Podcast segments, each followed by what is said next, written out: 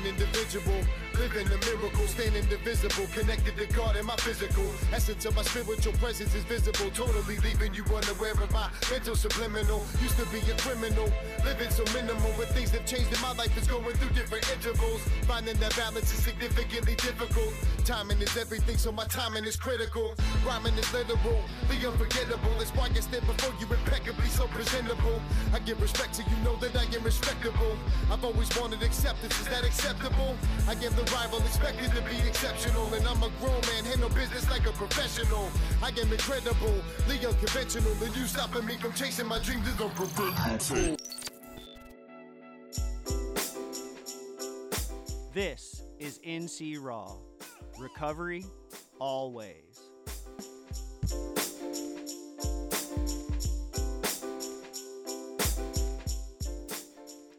Welcome to NC Raw.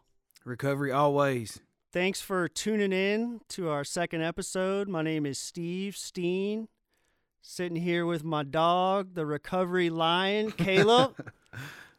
What's going on, brother man? What's up? What's up? Um, a little tired today. A Yeah. little tired today, but I'm ready to get it in. Ready to talk about this. Uh, ready to talk about recovery. Awesome, man. And the amazing Courtney sitting in with us. Hey, what's up? Thank you for all that you have done for us. And just wanted to give a quick shout out to start the show uh, to my dog Rival, the artist who allowed us to use his intro music to our show. Um, you just heard "The Chase" by Rival, so thanks to thanks to him for checking us out. Wanted to kind of just start off the show by talking a little bit about what kind of feedback did you guys get from our first episode? Like, what kind of uh, response did friends, family, strangers? Uh, I, I got a lot of feedback from parents saying that uh, you know they wanted us to do a show talking about how they can approach their kids, family members. Okay, So I I think that that's something we can you know work towards here something soon. kind of build on and maybe Absolutely, get some parents in, get some people that's you know uh, trying to help, trying to help their family members find recovery. awesome. Couple maybe some future segments, future Mm-hmm. topic ideas. Did you get anything, Courtney? Any kind of feedback? Well, I guess I don't really run in the same social circles that you guys do, so a lot of the people that I interact with don't know a lot about recovery to begin with, but from what I've been sharing on my Facebook and on my social media, I think I've gotten a pretty positive amount of feedback from people who want to hear more, who want to learn about it, who haven't really heard of the topic, I guess, and the problems around it, or like people who are trying to to spread that message. Mm-hmm. Um, so mostly, I've just heard that they want to hear more. Okay. So A little bit of interest, kind of something different, maybe. Very cool. Well, uh, yeah, I had some pretty good feedback. Um, definitely, uh, a, a common theme that I got was like number one. Um, a lot of people shared to was really interested in like your story and like your background and where you come from. Um, they said that Caleb was just very real on the show, and that's kind of like the concept of Raw is to like, you know, bring real stories share our experiences and, and bring the community in and let, allow them the opportunity to do the same. So I thought that was really cool. Uh, also had a couple like contacts of people I don't really know that well that reached out and said they wanted to hear like a little more of a variety. Um, you know, kind of wanted to hear a women's perspective and um, a little more of a diverse group. So I think it's kind of like kind of cool for us to like kind of look at who we can bring in and kind of open that up, open up the microphone that we have vacant tonight. Uh, I kind of forgot to forgot that point, but we're a man down tonight uh, due to an emergency. Uh, Richie couldn't make it, so thoughts and prayers for Richie in uh, his vehicle situation. But hopefully, all that works out, and he'll be back with us this coming Monday. Absolutely. the the only other uh, go ahead. No, go ahead. Go ahead. The only other feedback that I thought was a little bit funny was from one of my buddies back home in Florida that didn't catch the Facebook Live video and didn't watch the video but listened to the podcast. hmm And he said that Caleb sounds like Larry the Cable Guy. What? yeah, that's what I said. wow. Um, Well, I don't even know how to take that. I, I told him, I said, go watch the video, and I think you might change your perspective on that. But it was the same person that said uh, Caleb Caleb's story is real and wanted to hear more about your story. Larry the So- Cable Guy. That's the first time I've heard that So one. drop me some jokes, man. Fire some jokes at me, bro. so I thought that uh, for tonight's show, had a couple ideas, a couple uh, topics that we are going to cover, and kind of, um, kind of talk about why we, why is it important to promote recovery, and why are we doing this? Like, why are we doing this podcast and like sharing our story, sharing our message of recovery and share, sharing our message of hope. What do you what are your thoughts, Caleb?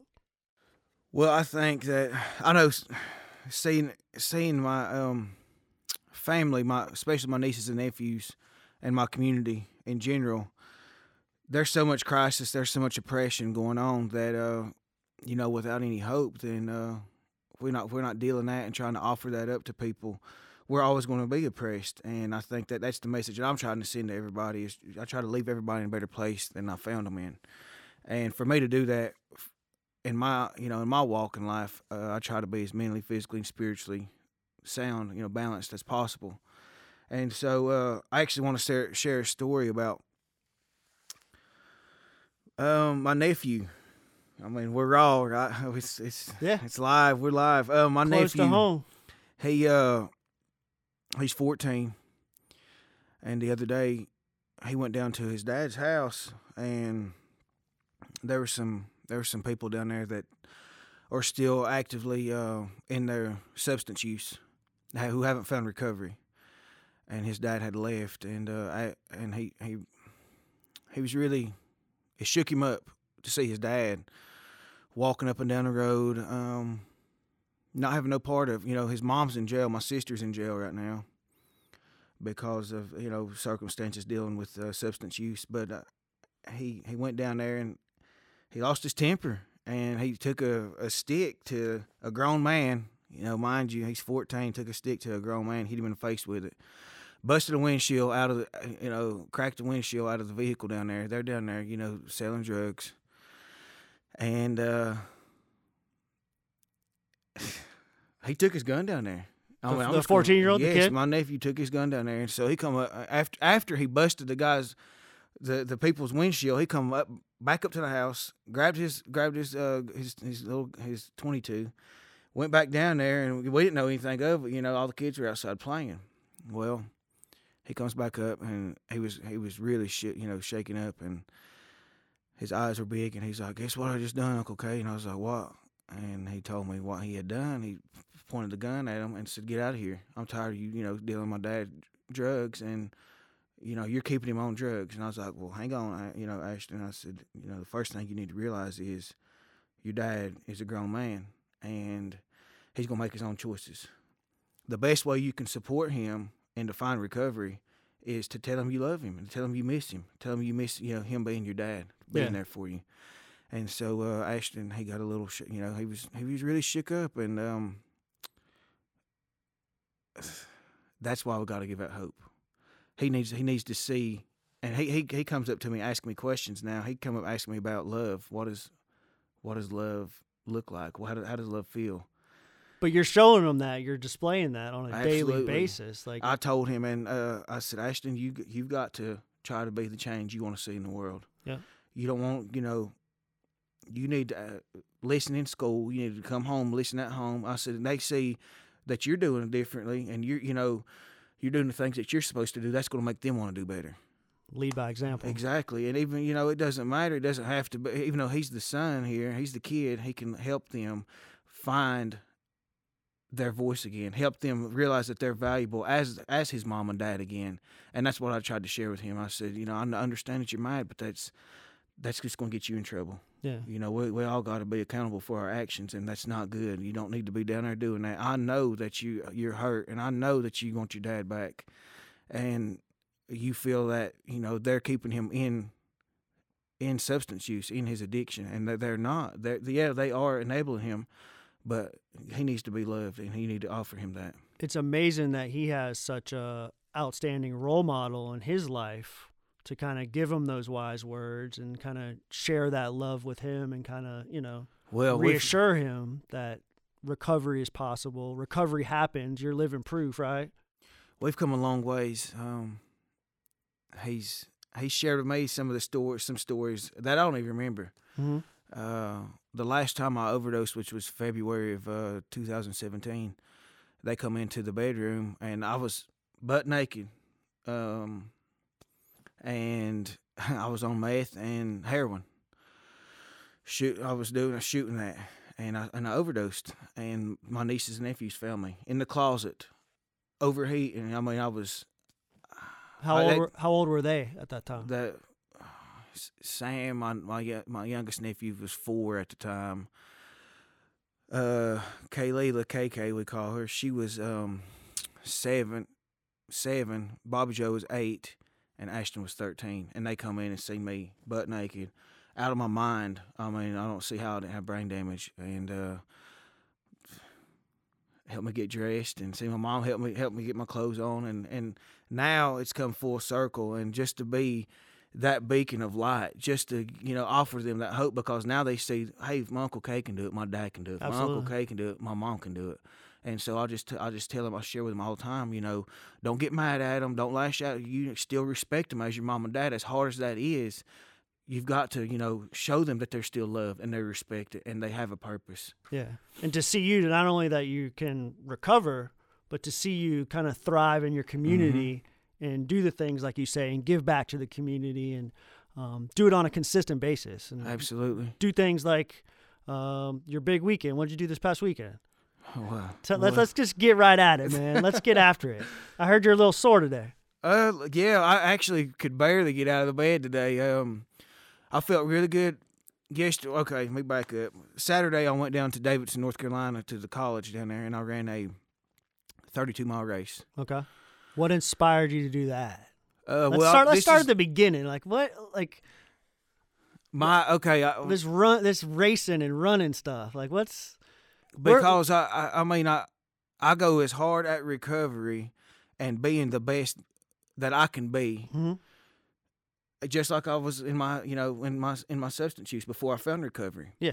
Um, you know, I was uh, constantly, you know, stealing, doing whatever I the could. same amount of effort and energy Exactly. And the negative you're now I just plug that into to the your positive. recovery. Right, and that's how you know I'm able to do all the things that I do. And my uh, first and foremost is my faith. Mm-hmm. You know, and that's what I'm always trying to share with my nieces and I, the kids that I make impact speeches to is you got to believe in something in life. You got to have morals. If you don't, you're gonna fall for anything. Yeah. You know, you got to stand for something. And um, you know, when I come out of jail, I said, okay, I want to be the change, and that's why I'm always saying I want to be the I want to be the change I want to see in the world.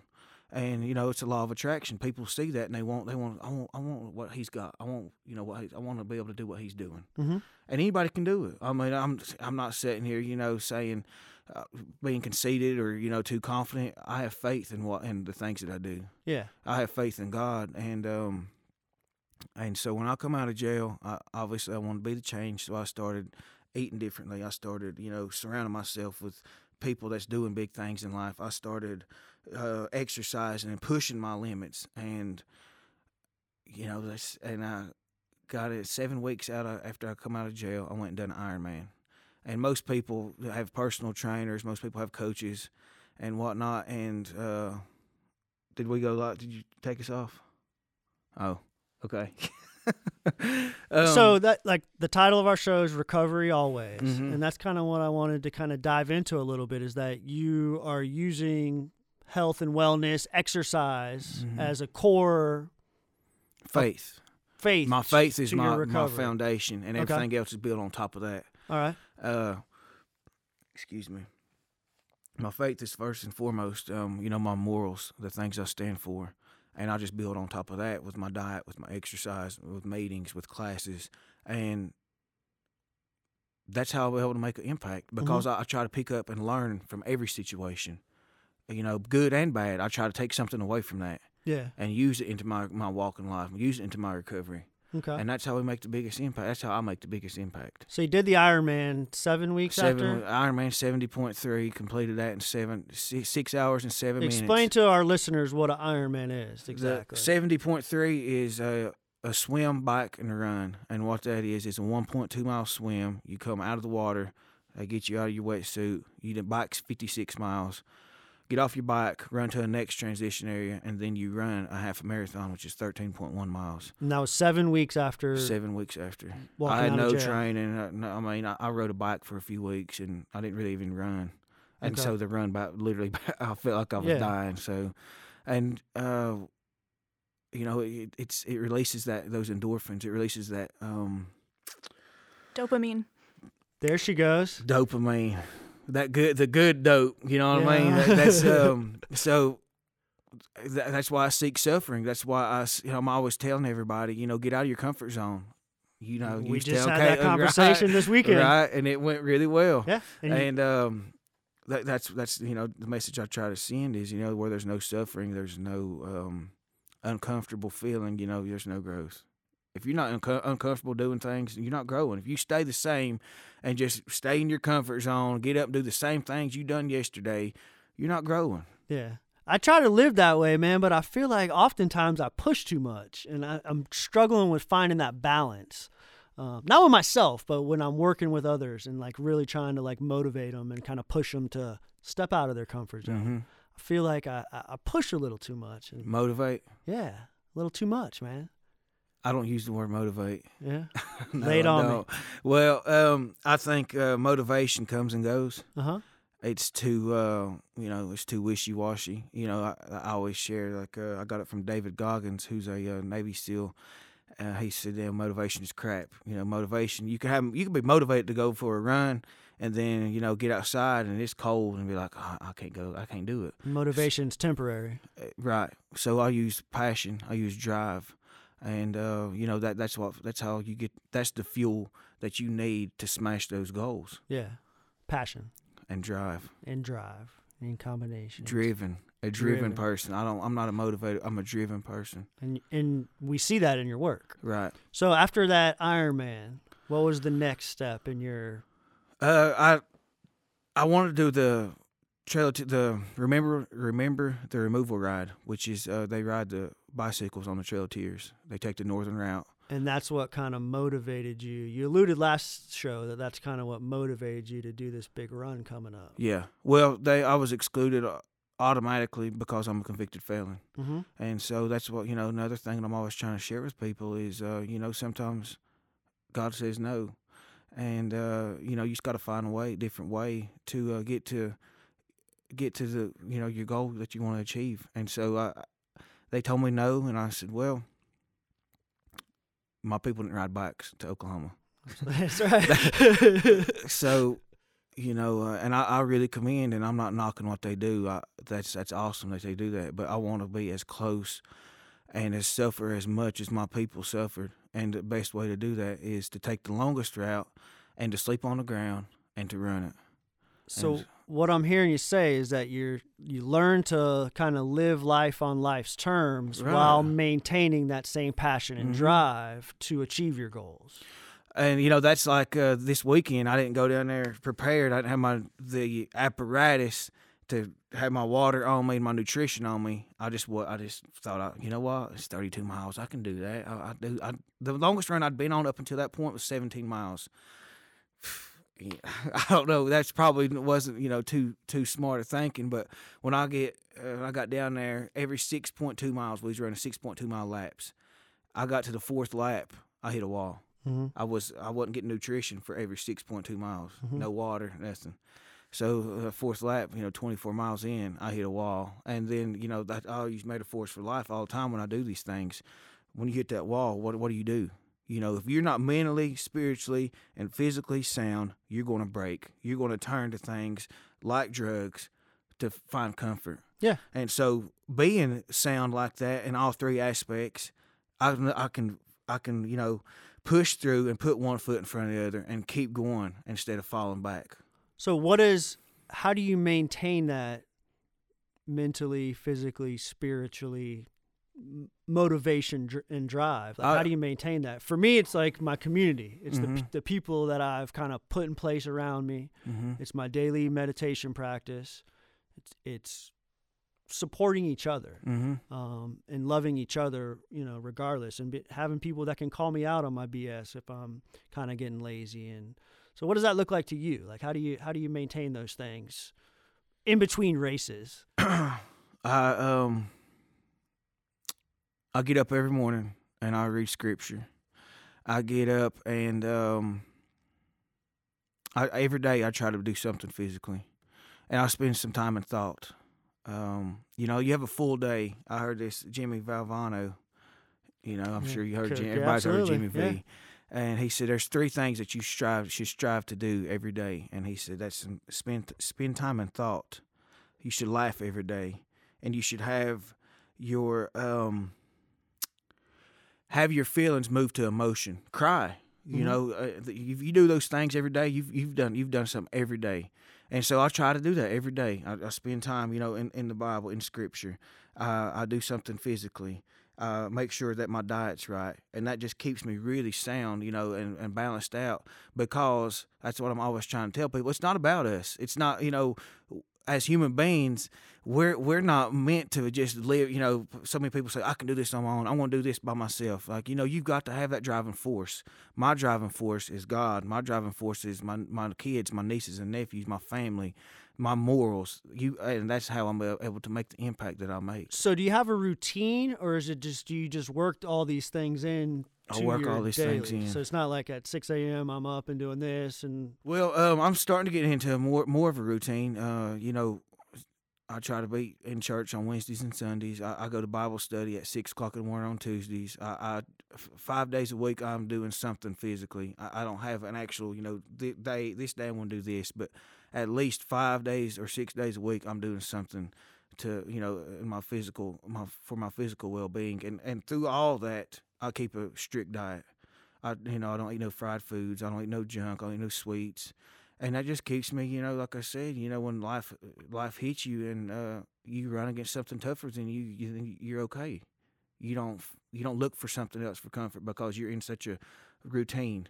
You know, you have those tools in your toolbox to not, you know, fall back into the same woe is me mentality. You don't have to be drugs, but just oh my goodness, I can't believe this is you know, I, I don't I don't feel sorry for myself anymore because I know what life's you know what you know what life can throw at you, yeah, and I I, I know from living or excuse me existing, I, I I don't aspire to exist. I aspire to make a difference every day. Excuse me. and you're doing that. I mean, uh, you can just tell by your presence um, that you carry face to face. You can tell by your social media following. You can tell by you can tell by the um, advocacy work that you're doing on the reservation and in the school systems, and really getting pulled in a lot of directions, huh? You knew I was going to go there, didn't you?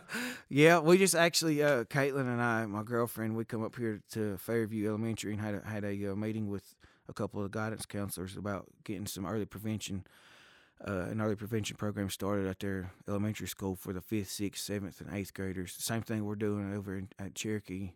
Um, I got a meeting on Wednesday with the director of the children's home in Cherokee, and we're just trying to get the same kind of program in place of of you know offering hope and just letting people letting the kids say you know feel that love and know that they're seen and know that they have a voice because you know, I got this concept from Richie like you know the kids our kid our kids are our future but they have a voice right now Mhm. and we need to have that voice at the table to I mean if we don't ask them the questions we don't know what's going on with them Yeah. and they need to be asked the questions Before they feel the valuable wrong right path, they need yeah. to know their value hmm Which So- is a huge concept that Richie just rants and raves about is, is Mm-hmm. you know having somebody uh, there to like you said show you your value and hmm let you know that they believe in you and that you can accomplish your goals. I think that this is a good time to share, uh, you know, four four key points that I think you know people fall into that hopelessness and fall into uh, depression, anxiety, uh, substance use. Is you know first and foremost, you got to feel you belong somewhere. Um, you got to feel that your life has meaning and purpose. You got to uh, know that people see and value you, and you got to feel that you have a future that makes sense.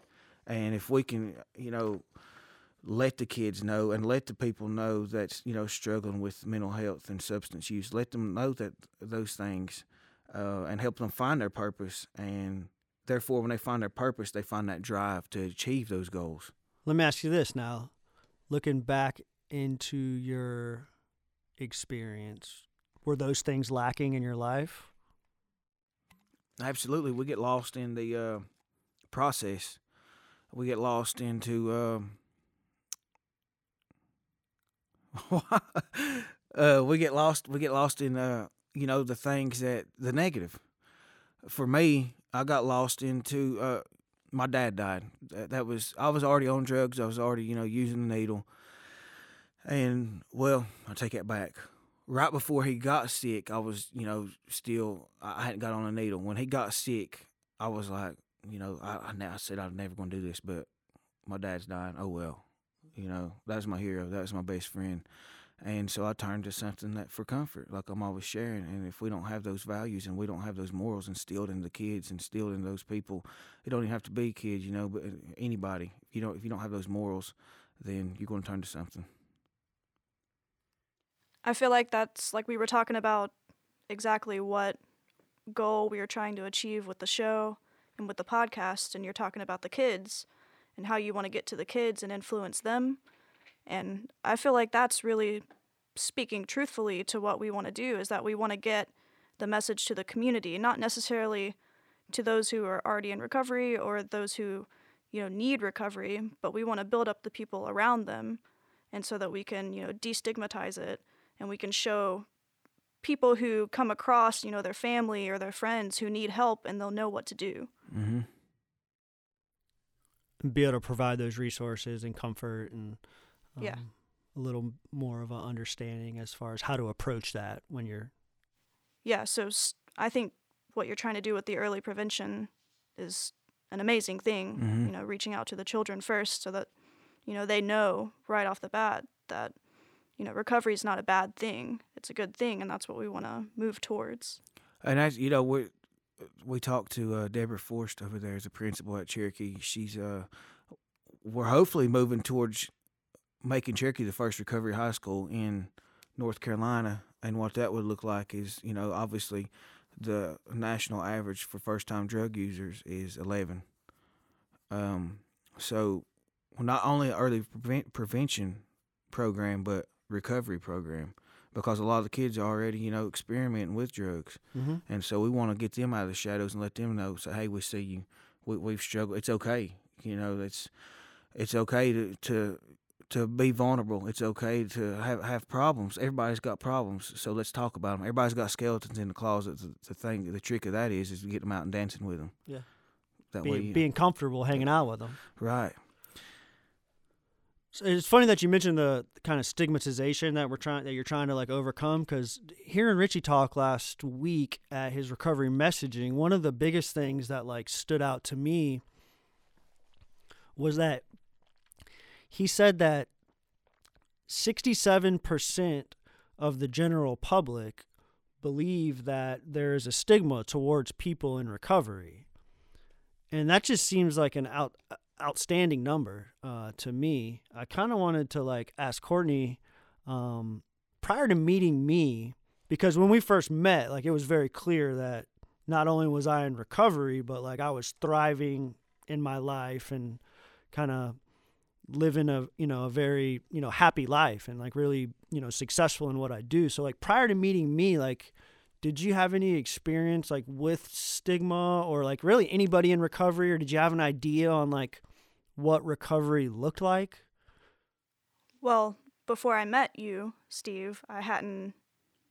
No, I had never really known anyone to be in recovery, and recovery wasn't really in my vocabulary. So to me, drug use or addiction, those kinds of things that, you know, there's certain words you don't want to use because they stigmatize it, but it wasn't even in my vocabulary at all. To me, there was just drug abuse, rehab, or nothing, or overdose, death, you know, bad things. And to me, it was there wasn't recovery. There wasn't an, a recovery aspect of it. So to be able to meet someone who's actually gone through that completely changed my perspective of people who do use or people who are in that place. Can you recall? Do you remember how it was presented to you? Well, whenever I met you, Yeah. I don't know. I mean, we worked together at the Peebles, and uh, I just remember you introducing yourself to me. And, you know, the more that we got to know each other, you told me your past. It was pretty early on, though. It was like right. it was pretty early on because you were so open about it. Yeah. Because you weren't hiding it. You weren't saying, like, I'm a bad person or anything like this. It was just, here's what I've been battling, and I've been successful in battling that. And here I am today, and, you know, you were this happy, outgoing person. And whenever I met you, I wouldn't have, you know, even thought that you had had that past because I just thought you were a great person to meet. Yeah. I think that's like f- my experience has been that um I can I can vividly remember like walking into like standing outside in the parking lot of the treatment center, smoking my last cigarette before I walked inside and like really like experiencing a physical level of acceptance that like recovery is going to be my life. Like walking when I leave this place, I will be a person in recovery for the rest of my life. And there won't be any hiding hiding it. There won't be any shame or guilt. I just like experienced a, a total acceptance, like a, a physical acceptance that like not only was I doing this, but I'm I'm running with it, right? And I'm not I'm not going to hold anything back. And so that's why like when I meet people on the street, when I meet people at the mall, when I meet people at the grocery store, if we have any type of like personal relationship communicating between each other, it's very clear that I'm a person in recovery, that I'm a per- a person who is thriving in life and loving and eh, really enjoying what I have present. And so like that's kind of like what I wanted to like transition to is like have you experienced any sort of stigma in your everyday life and not necessarily in the our recovery circles because we keep those people who accept us for what we are close to us not in the rooms you know not in your churches but like in your everyday life when you're out and about like what what what have you experienced I, hmm, that's a good question. Uh, let me let me back up right there, because whenever I I realized that I was going to be you know in in recovery and I was going to change everything about you know the things I stood for when I was in jail. Uh, you know a lot because a lot of people don't see that aspect of recovery. You know in jail. mm-hmm. I changed everything when I was in jail. I, I got on a vegan diet when I was in jail, and I started. hold on hold on hold on hold on hold on hold on let's just take a couple seconds and step back and explain to me what a vegan diet in jail looks like Um, no egg, no dairy. You know I Uh-huh. mean? yeah Basically vegetables. okay That's all. That's all I could eat: vegetables and fruit. And uh, it was hard. And I would fast two times a week. I would Okay. fast on Wednesdays and Sundays, and I would read my Bible uh, really hard those days. A lot. I'd stay in the Word. And uh, you know, I, I started read, you know having leading Bible studies in jail, and uh, you know I knew that my recovery I was going to it's it's I look at it as a regeneration of the soul. You you work from the inside out, and I and I noticed that the you know, I had sores on me still when I was in jail from the meth still coming out, and and uh, you know when you work from the inside out, it says that you know as your soul changes, your outward appearance will change, and then the people around you, your environment will change, and so. I knew that you know I had to look at everything differently. I had to I had to uh, change everything about me, and I, and embraced that, and I Mhm. was ready for that. And uh, so people do find find recovery in jail. It is possible. It, it does happen. Absolutely. So, leaving jail, right?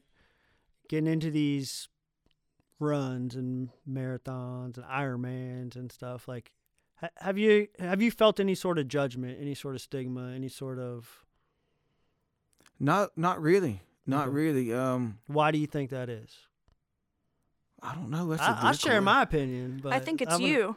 It's, I- it's you. It's you. I think it's the way that you've decided to change and that you've I think you've pushed all that to the side, all the stigma, all the things that you don't want to see, the negative things that are going to bring you down.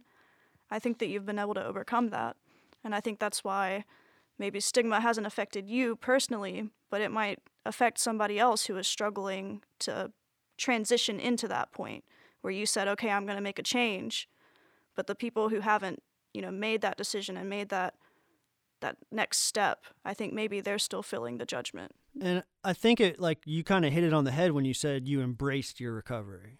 And that's what that was what that feeling was that I was trying to describe earlier was that like you embraced that embraced your recovery. So like I think that just by accepting it, embracing it, and living it, um, you're able to kind of overcome that sort of perception that you might. It's almost, in my opinion, based off of my experience, it kind of is almost a, a internalized fear and judgment um, that we kind of cast on ourselves. Mm, absolutely, When I believe you- so. When you actually carry yourself and live the change and love everybody and you know live your recovery i think that it's it's non-existent but it's the fear of what is possibly out there that's holding people back and stopping people from actually moving forward with it. So we're going to take a break. We're going to come back in a few minutes. We're going to play a little track uh, last week on our last episode we asked for listeners to submit any form of music that they might be working on that are recovery related. And so we actually have a track from one of my homies out in Asheville, Notes, who sent in a few tracks, and we're going to go ahead and play Like It or Not by Notes. You can check him out on SoundCloud at uh, Alvin Hooks, soundcloud.com slash Alvin Hooks. The song is Like It or Not by Notes.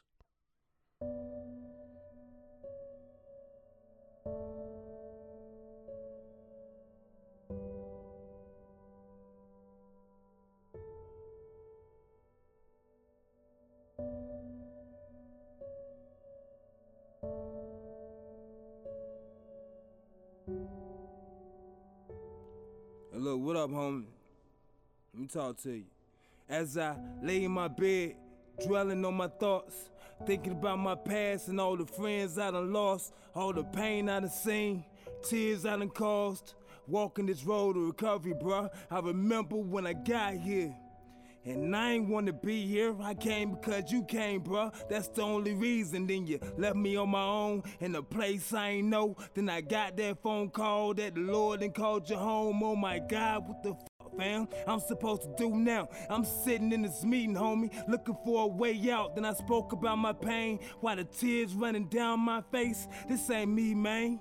This ain't me. But for you, I changed, and the tears came faster. Others started crying, my pain spreading like cancer. As I looked and I spoke to the room and I saw the faces, I knew the answer.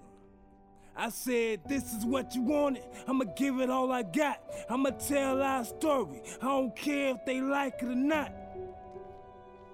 If they like it or not, you hear me? For real. I said, This is what you wanted. I'ma give it all I got. I'ma tell our story. I don't care if they like it or not. If they like it or not. But look, man, the first two months, bro, I'm sicker than a motherfucker. Trying to figure out how to deal with these motherfuckers. Till I met a friend who said, Hooks, come and work out, a stress reliever. And we can find something to talk about. I enjoyed the conversation. The kid was 19, had a head on his shoulder, school and everything. And he put me on some step work. Started with a pyramid. Balance is what I needed.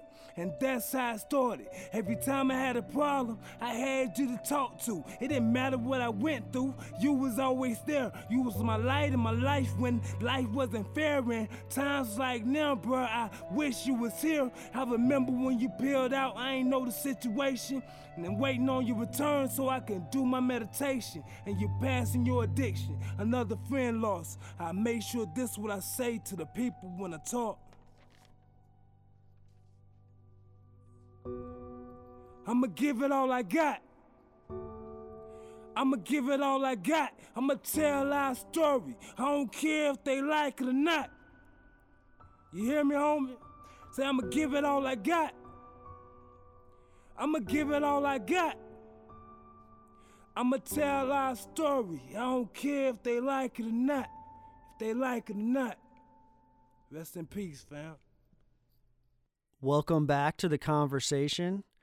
We're just kind of finishing up kind of sharing our experiences on what stigma we might have experienced. And the reason that I was kind of getting to that, Caleb, and why I was asking you those questions is because um, I'm a student over here at Southwestern Community College, and I'm studying substance abuse counseling. And over the last uh, two years, we've really put a focus and kind of created this collegiate recovery program. Do you have you heard of that? Do you know what a collegiate recovery program is? I don't. I don't know what that looks like. Okay. It, essentially, it's a it's a support system for students on campus, for students in recovery, uh, to kind of support each other along the path and to support each other and experience uh, life on a college campus um, without fear of returning to use or without fear of judgment and kind of what my experience has been in working with these students and talking with students is um, there's a lot of students in recovery on campus, but there's not a lot of students in recovery that are open and willing to kind of come forward and join our efforts and feel comfortable. Um, even though we've created such a safe space for them, they don't necessarily want to put themselves out there and kind of share that message that um, we're trying to trying to you know share with the rest of the college. I mean, we have a, a ton of support. We have a, a, safe space. We have you know weekly groups. We have you know monthly social events that we do, and it, it just seems like a lot of the feedback that I'm getting from the students that I interact with is that they're they're in fear of stigma. They're in fear of receiving stigma, but they're not kind of willing or understanding on how to to get around it. And I think the answer is the recovery messaging stuff that um, and topics and learning how to share your story like you do, learning how to talk about recovery in a way that that sells it. Um, Just educating, like you said, getting that recovery message out there. And that, um, I I talked to a woman from Alabama, who is the uh, president of the Trail Tears Association, uh, the Alabama chapter, and she said her uh, sister, if I'm not mistaken, has a master's degree in criminal science, but she's uh, struggling with alcoholism, and um, she reached out to me today and said, uh, "I need your opinion on something." I don't know how to approach my sister. You know, she's getting in trouble with her drinking. She's 40 years old, and obviously she's you know very intelligent but I don't know how to approach her. And I said, well, you got to be careful first and foremost, because if she don't think she's got a problem, then she's going to be on the defensive if you come at her incorrectly. I mean, we know that from experience. Exactly. I didn't, you know, didn't want to hear nothing about, you know, you need to do this, you need to do that, because I knew everything, you know, and um, and that's, you know, just goes back to I'm always trying to share. Don't don't become unteachable. Uh, anyways, I told her, I said, um, why don't you just there's a way you can go about it, obviously, and love and support. And um, I said, why don't you bring up the fact about, about her court dates coming up, and that would open up the dialogue of, oh, you know, can I go? Can I go? How can I support you? And getting help, you know, for your drinking, because she's gonna have to take classes and whatnot. And I said, that's that's the perfect opening to do Segue. that. Yeah. So that's that's another thing. You know, I'll just I, I'm gonna go down there hopefully here soon and and do a presentation on the recovery messaging. And as long as we keep educating the community, because that's where we recover is in the community, educating the community and see and keep sharing my story because we only get to keep what we have by giving it away. That gives them strength. You know, But showing weakness, you gain strength when you show weakness. Mhm. When you become vulnerable, Yeah. that's when healing begins.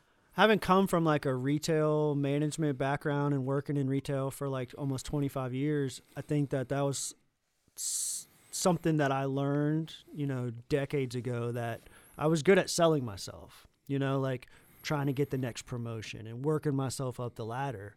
So when i got into recovery it kind of came natural. I was like okay i can sell myself you know i can mm-hmm. so i didn't really have the recovery messaging training initially but i was comfortable in selling myself in a positive way to make myself look good to try to get that promotion or whatever it was. So it somewhat came natural for me, and like that, that's kind of like, you know, what Courtney was talking about when we first met. Like I just, I just, that's how I am. I, I'm comfortable in my skin and I'm comfortable selling myself, but so many people aren't, right? And so like, how do we? Um, how do we share that with people who haven't found recovery yet and who are uncomfortable with the idea of you know that recovery is okay recovery is cool i mean look at us bro we're in here like doing a podcast like two badasses I think that goes back to you know just being able to love yourself, and that's that's where it starts. You know, uh, I'm always talking about how we're all in the people business.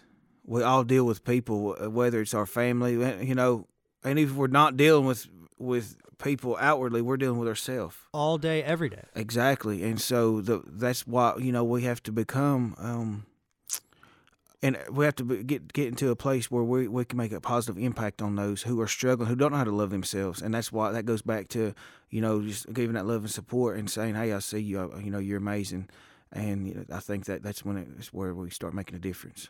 Yeah, I couldn't agree more. So, hey, I was talking about the Collegiate Recovery Program uh, a few minutes ago, and I hear you might be joining me Oh, well, in the class, in the classroom.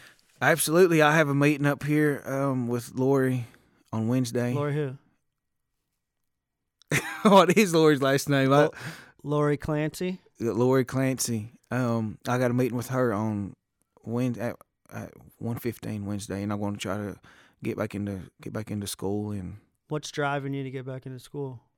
Besides both of me and her in your ear. knowledge and understanding. I mean, that's what it's about. You know, whenever uh, you might as well just roll over and die if you if you become you know you get to the point where you don't want to learn anything anymore because that's what life's all about. What do you want to do when you?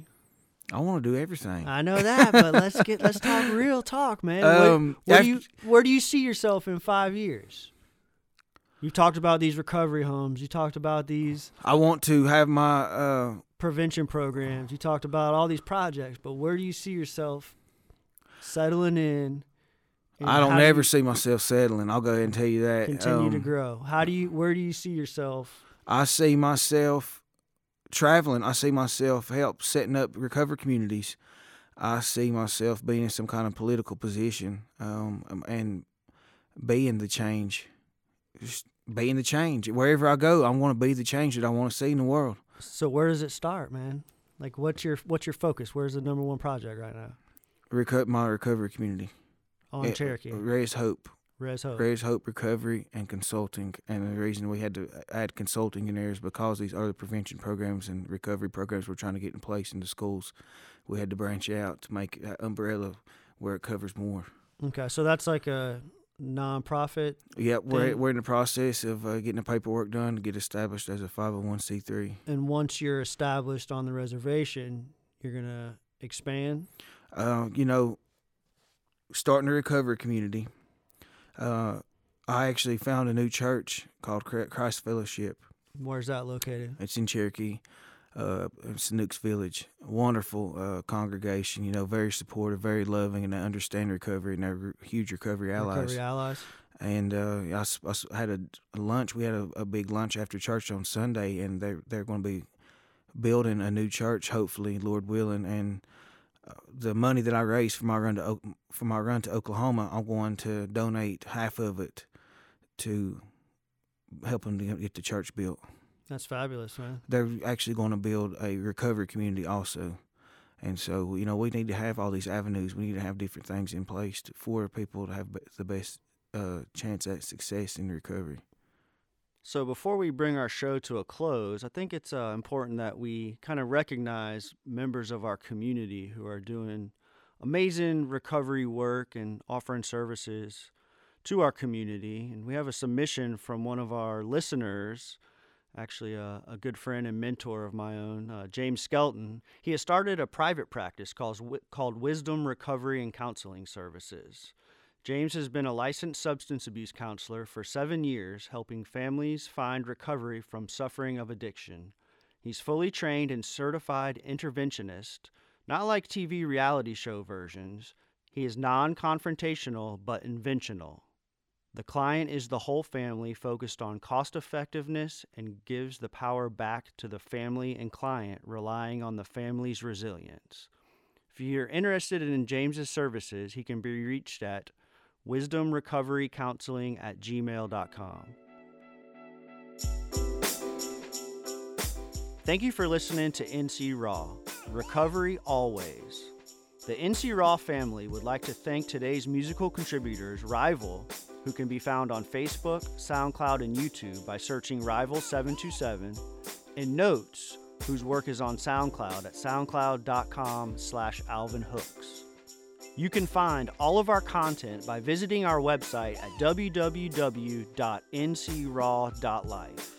Please subscribe to the site to receive exclusive content offers and be sure to like our Facebook page and follow us on Twitter at WNCRaw. NC Raw is still accepting submissions for our logo competition. Submit your work to admin at ncraw.life for a chance to win a cool prize. The show has been brought to you by our amazing NC Raw team consisting of Courtney Stywalt, Caleb McCoy, Steven Steen, and Richie Tannerhill. Thank you to everyone who has made this project possible. Please tune in next week for our very first guest appearance. And remember, recovery does happen.